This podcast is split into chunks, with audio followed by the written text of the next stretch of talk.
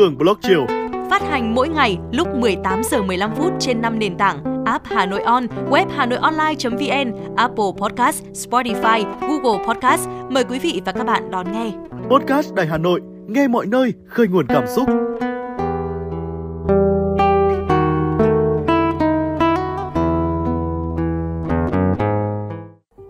Các bạn thân mến, hôm nay Hà Nội mưa rất to. Những trận mưa như đang muốn làm dịu đi những đau buồn của ngày hôm qua.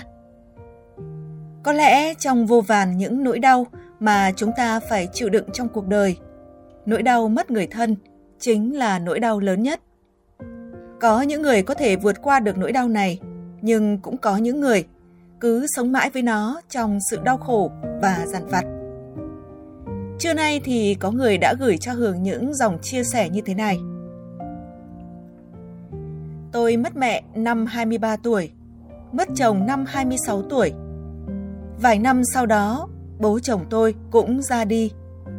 Sự mất mát của cả ba người thân yêu đã làm tôi đau đớn. Lúc chồng tôi ra đi là khi tôi hiểu thêm nhiều nhất về sự đau buồn. Những ngày đầu, cảm giác đau buồn đến với tôi liên tục. Nhưng khi một vài tháng đã trôi qua, cảm giác đau buồn sẽ đến theo từng đợt. Sự buồn bã, nỗi tức giận, lo âu và những mớ cảm xúc hỗn độn khác cứ đến rồi lại đi, rồi lại quay trở lại như từng đợt sóng. Một giây trước, tôi có thể còn đang cười nói vui vẻ, nhưng ngay sau đó lại cảm thấy có lỗi vì mình đang quá vui dù người thân vừa mất.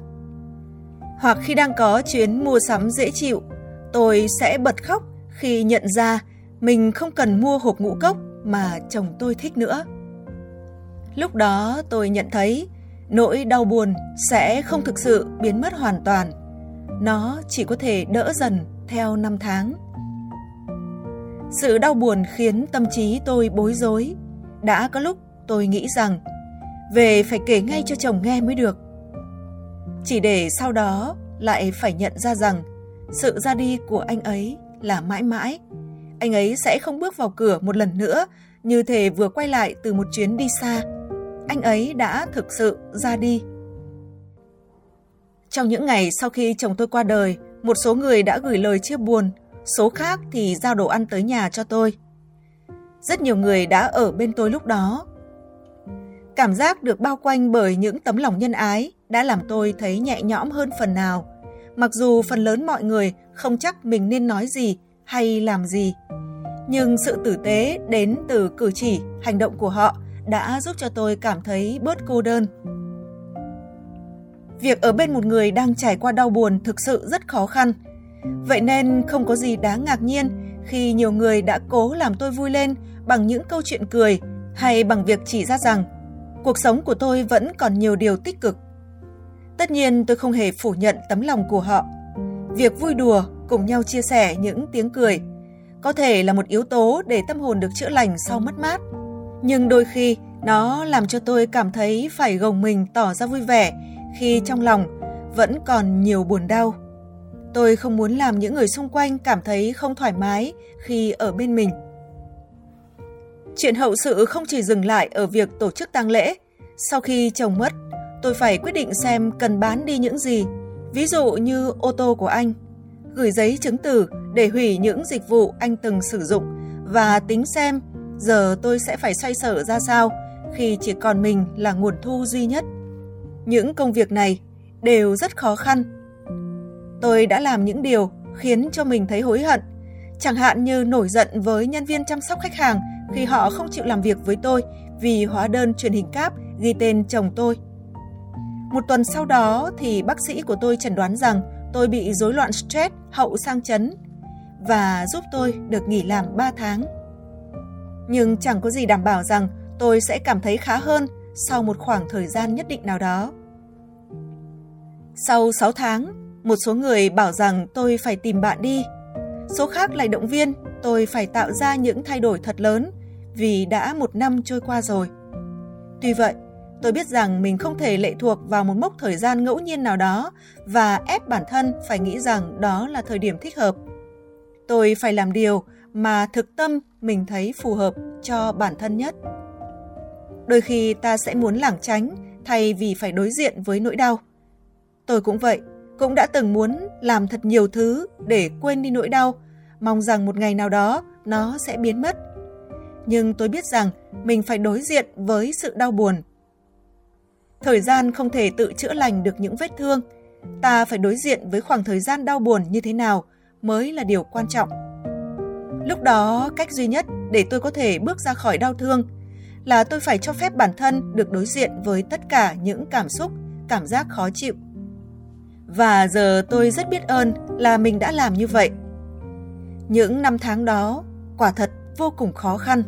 Nhưng việc đối diện với sự đau đớn đã giúp tôi có thể có được sự dễ chịu và thanh thản bây giờ. Phải mất một khoảng thời gian dài, nhưng hiện tại tôi đã có cuộc sống tốt hơn. Tôi sẽ không bao giờ bảo rằng tôi đã hoàn toàn vượt qua nỗi đau. Nhưng tôi có thể nói, tôi đang dần dần vượt qua điều đó. Vâng, các bạn thân mến, đó là một chia sẻ mà Hường nghĩ là cần cho chúng ta lúc này. Đau buồn là phản ứng tự nhiên khi chúng ta phải đối mặt với những mất mát. Cùng với đó là cảm giác tuyệt vọng, sợ hãi và chán nản. Chúng ta không trốn được nó, nhưng cũng may mắn là vẫn còn có những cách để giúp chúng ta sớm vượt qua những nỗi đau. Hường còn nhớ khi bố ra đi, mẹ đã nén nỗi đau lại. Mẹ bình tĩnh tự viết cáo phó, tự viết điếu văn, bình tĩnh sắp đặt mọi công việc chu toàn. Và mẹ đã không rơi một giọt nước mắt nào, như là bố vẫn còn đang sống, cho đến khi mọi việc xong xuôi, chu tất. Bản lĩnh đó của mẹ cho đến giờ Hường vẫn chưa thể học được. Trong cuộc sống, ai cũng sẽ phải có lúc đối mặt với khó khăn, bất chắc, đổ vỡ và sự mất mát. Không chấp nhận được sự mất mát khổ đau sẽ là nguyên nhân khiến cho con người trở nên đau đớn hơn và khiến cho nỗi đau kéo dài lâu hơn. Cuộc sống thì luôn có tới 90% không như ý ta và cũng không có gì tồn tại mãi mãi. Vô thường là điều tất yếu. Nhận diện nỗi đau, đối mặt với nó chính là học cách sống tốt nhất trong mọi hoàn cảnh. Đó cũng là cách thương mình và thương người thân. Thương mình cho sâu sắc, làm cho mình hạnh phúc, bình yên, chính là thương người, là món quà quý nhất mà chúng ta dành tặng cho những người thân yêu của chúng ta.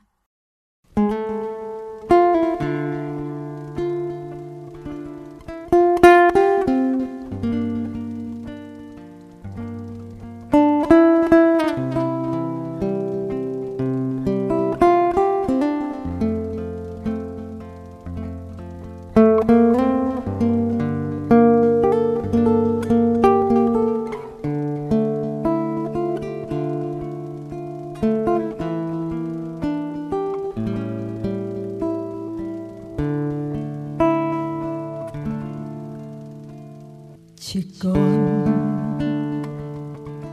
mùi hoa sữa nồng nàn trong căn phòng nhỏ. Đêm cuối thu trăng lạnh mơ sương.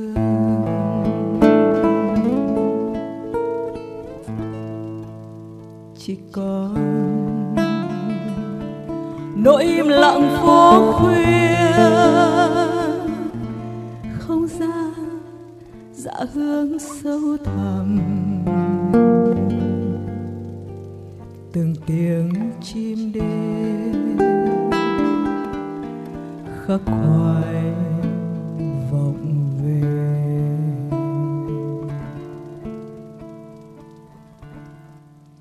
Chỉ còn mênh mông gương hồ hiu hắt soi những cây bằng lá đỏ. Chỉ còn mênh mông gương hồ từng hàng cây góc phố ngây ngô nhìn nhau.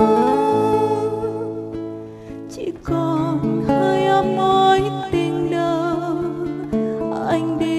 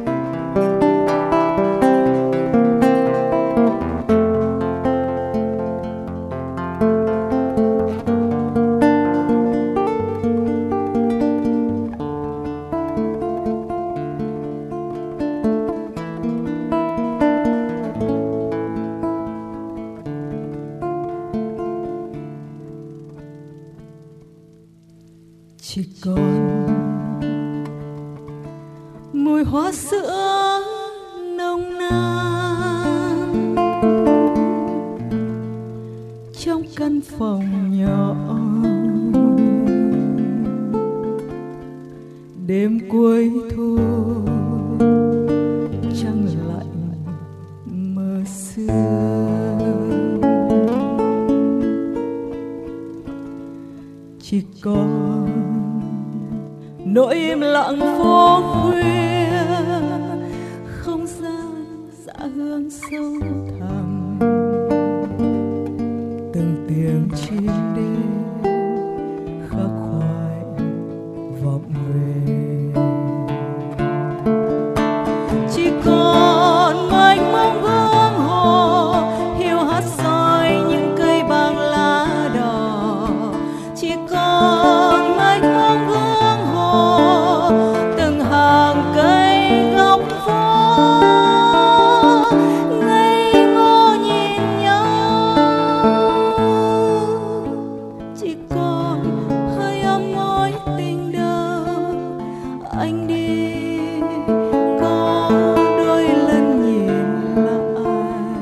Còn em im lặng đến tên người. Chỉ còn mênh mông hương hồ, hiu hắt soi những cây bằng lá đỏ. Chỉ còn mênh mông hương hồ, từng hàng cây góc phố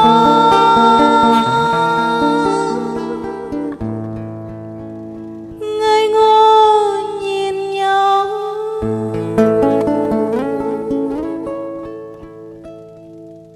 Chỉ còn hơi ấm môi tình đầu anh đi, có đôi lần nhìn lại. Chỉ còn em, còn em im lặng đến tên người. Chỉ còn em, còn em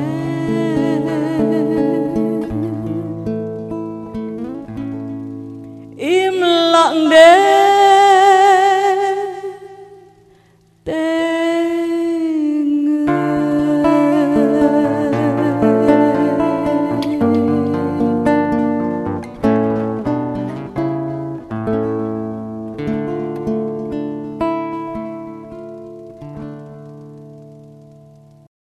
Các bạn thân mến, ca khúc Im lặng đêm Hà Nội, một sáng tác của nhạc sĩ Phú Quang mà Hường vừa hát, qua sự hỗ trợ đệm đàn của nghệ sĩ guitar Lê Việt Cường, chính là cảm xúc của Hường trong ngày hôm nay, xin được chia sẻ cùng các bạn.